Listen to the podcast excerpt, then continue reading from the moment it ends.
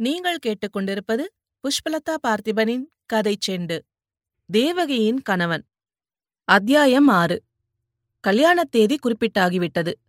பந்தக்கால் முகூர்த்தம் நடந்து கல்யாண கடுதாசி அச்சிடவும் கொடுத்தாகிவிட்டது. கல்யாணத்துக்கு வேண்டிய சாமான்களில் பாதிக்கு மேல் சேகரம் செய்தாகிவிட்டது. மணப்பெண்ணுக்கு நிச்சயதார்த்த புடவையும் மாப்பிள்ளைக்கு முகூர்த்த வேஷ்டியும் கூட வாங்கியாகிவிட்டது.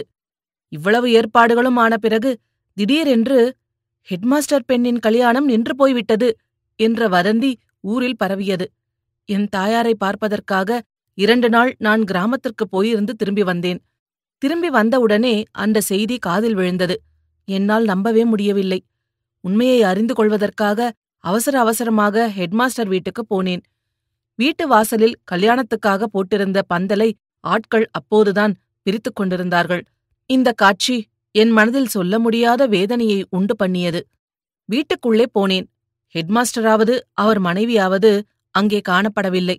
தேவகி மட்டும் கூடத்து ஊஞ்சலில் உட்கார்ந்து ஆடிக்கொண்டிருந்தாள். சந்திரபிம்பம் போன்ற அவளுடைய முகம் வாடி வதங்கி இருந்தது அவளுடைய தலைமயிர் அவிழ்ந்து தொங்கியது. கன்னங்களில் கண்ணீர் வழிந்தோடியதின் அடையாளங்கள் காணப்பட்டன. தேவகி இது என்ன? பந்தலை ஏன் பிரிக்கிறார்கள்? நான் கேள்விப்பட்டது உண்மையா? என்றேன். ஆமாம் கிட்டா உண்மைதான். கல்யாணம் நின்று போய்விட்டது. நான் வேண்டாம் வேண்டாம் என்று அடித்துக் கொண்டேனே. அதை இவர்கள் கேட்டால்தானே? அப்போது நான் சொன்னதை கேட்கவில்லை. இப்போது நன்றாய் அவமானப்பட்டார்கள்.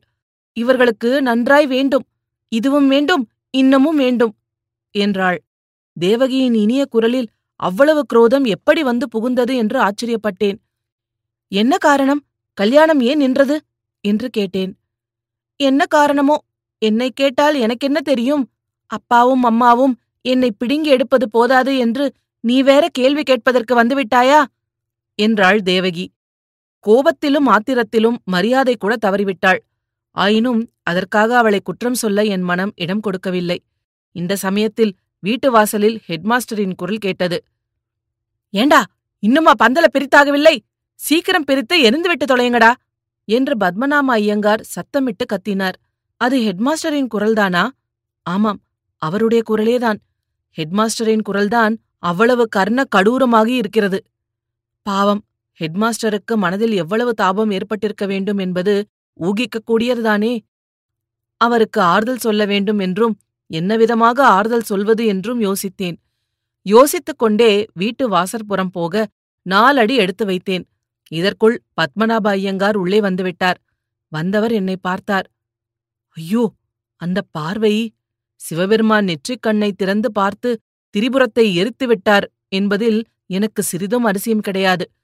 ஆனால் அன்றைக்கு தேவகியின் தகப்பனார் என்னை பார்த்த பார்வை என்னை ஏன் எரிக்கவில்லை என்பதை பற்றிய அதிசயந்தான் இன்னமும் எனக்கு தீரவில்லை. சற்று நேரம் தீ எழும் கண்களால் என்னை பார்த்து கொண்டே இருந்தவர் சட்டென்று நிதானித்து சமாளித்துக் கொண்டு ஓஹோ நீ வேறு துக்கம் விசாரிக்க வந்துவிட்டாயா? சரி இங்கே வா என்று சமிஞ்ஞையும் காட்டிவிட்டு அவருடைய சொந்த அறைக்குள் நுழைந்தார். உடலெல்லாம் பதற நெஞ்சு படபடவென்று அடித்துக் கொள்ள நானும் உள்ளே போனேன். இதற்குள் அவர் நிதானித்துக் கொண்டு விட்டதாக தோன்றியது. குரலில் அவ்வளவு கடுமையில்லை. சாவதானமாகத்தான் பேசினார். ஆனால் அவர் கூறிய விஷயம் என்னை கதிகலங்க அடித்துவிட்டது. கிருஷ்ணசாமி நான் சொல்வதை சரியாக வாங்கிக்கொள். பதில் பேசாதே. இனிமேல் நீ இந்த ஊரில் என்னுடைய பள்ளிக்கூடத்தில் படிக்க சௌகரியப்படாது. நியாயமாக உன்னை பள்ளிக்கூடத்திலிருந்து டிஸ்மிஸ் செய்ய வேண்டும். அதற்கு வேண்டிய முகாந்திரம் இருக்கிறது. ஆனால் நீ தகப்பனில்லாத ஏழை பையன். நீ எப்பேற்பட்ட பெரிய தீங்கு செய்திருந்த போதிலும் உன்னை அடியோடு கெடுத்துவிட எனக்கு விருப்பமில்லை. நாளைக்கு பள்ளிக்கூடம் வந்தாயானால் உனக்கு டிரான்ஸ்ஃபர் சர்டிபிகேட் கொடுத்து விடுகிறேன். எப்படியும் இந்த வருஷம் போனது போனதுதான். அடுத்த வருஷத்தில் வேறு எந்த ஊர் ஹைஸ்கூலிலாவது சேர்ந்து படி. இங்கே செய்தது போல அயோக்கியத்தனம் செய்யாமல் யோக்கியமாக நடந்து கொள். என்னால் உன்னை மன்னிக்க முடியாது. கடவுளுடன் மன்னி கடவுளிடம் மன்னிப்பு கேட்டுக்கொள். கடவுளின் கருணை எல்லையற்றது. அவர் ஒருவேளை உன்னை மன்னித்தாலும் மன்னிக்கக்கூடும். மேற்கூறிய வார்த்தைகளை அப்படியே ஹெட்மாஸ்டர் கூறியதாக நான் உறுதி சொல்ல முடியாது. இம்மாதிரி தோரணையில் பேசினார் என்றுதான் சொல்லலாம். ஏற்கனவே கலக்கமுற்றிருந்த என் மனதில் அவர் கூறிய வார்த்தைகள் அவ்வளவு தெளிவாக பதியவில்லை. எல்லாம் ஒரே குழப்பமாயிருந்தது. ஆயினும் விஷயம் என்னவென்பது விளங்கிவிட்டது. நான் ஏதோ மன்னிக்க முடியாத பெரிய குற்றம் செய்துவிட்டேன். அதனால் அந்த ஊர் பள்ளிக்கூடத்தில் இனி நான் படிக்க முடியாது. அந்த வருஷம் வேறு ஊர் பள்ளிக்கூடத்தில் போய் சேர்ந்து படிக்கவும் முடியாது. ஒரு வருஷம் போனதுதான். படிப்பை பற்றி அவ்வளவாக நான் கவலைப்படவில்லை. வாழ்நாளில் ஒரு வருஷம் என்ன பிரமாதம்? ஆனால் ஹெட்மாஸ்டர் என் விஷயத்தில் அவ்வளவு கொடூரமாக நடந்து கொண்டதுதான் சொல்ல முடியாத துன்பத்தை அளித்தது. அப்படிப்பட்ட தண்டனை பெறுவதற்கு நான் குற்றம் என்ன செய்தேன்? குற்றம் என்ன? குற்றம் என்ன? என்று என் உடம்பில் உள்ள ஒவ்வொரு அணுவும் துடிதுடித்து கேட்டது. ஒவ்வொரு நரம்பும் அலறி அழுது கேட்டது. தயங்கி தட்டுத் தடுமாறி என் நாவும் சார் நான் என்ன குற்றம் செய்த? எதற்காக என்னை பள்ளிக்கூடத்திலிருந்து தள்ளுகிறீர்கள்? என்று கேட்டது. அடா அயோக்கியா! கேள்வி வேறு கேட்கிறாயா? போ! என் கண்முன் நிற்காமல் போய்த் தொலை. இனி என் முகத்திலேயே விழிக்காதே. இங்கே நின்றாயோ? உன்னை கொன்று விடுவேன். மேலே ஒரு வார்த்தை பேசினாலும் உன்னை டிஸ்மிஸ் செய்து விடுவேன். கெட் அவுட் என்று ஹெட்மாஸ்டர் கூச்சலிட்டார். மேலே நான் அங்கு நின்றால் என்னை அவர் கொல்வது ஒருபுறம் இருக்கட்டும். வரம்பு மீறிய கோபத்தினால் அவருடைய உயிருக்கே ஏதாவது ஆபத்து நேர்ந்துவிடும் என்று தோன்றியது. விம்மிக் கொண்டே அந்த வீட்டிலிருந்து வெளியேறினேன்.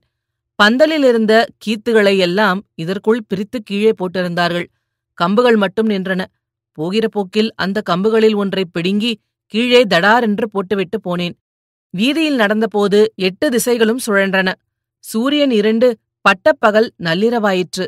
வானம் இடிந்து என் தலையில் விழுந்து அமுக்கி மூச்சுவிட முடியாமல் திணற செய்தது. இந்த நிலையில் எப்படியோ தட்டு தடுமாறி தள்ளாடி என்னுடைய அறைக்கு போய் சேர்ந்தேன். இதுபோல பல சுவாரஸ்யமான கதைகளை கேட்க கதை செண்டு சேனலை மறக்காம லைக் பண்ணுங்க கமெண்ட் பண்ணுங்க ஷேர் பண்ணுங்க சப்ஸ்கிரைப் பண்ணுங்க. நன்றி.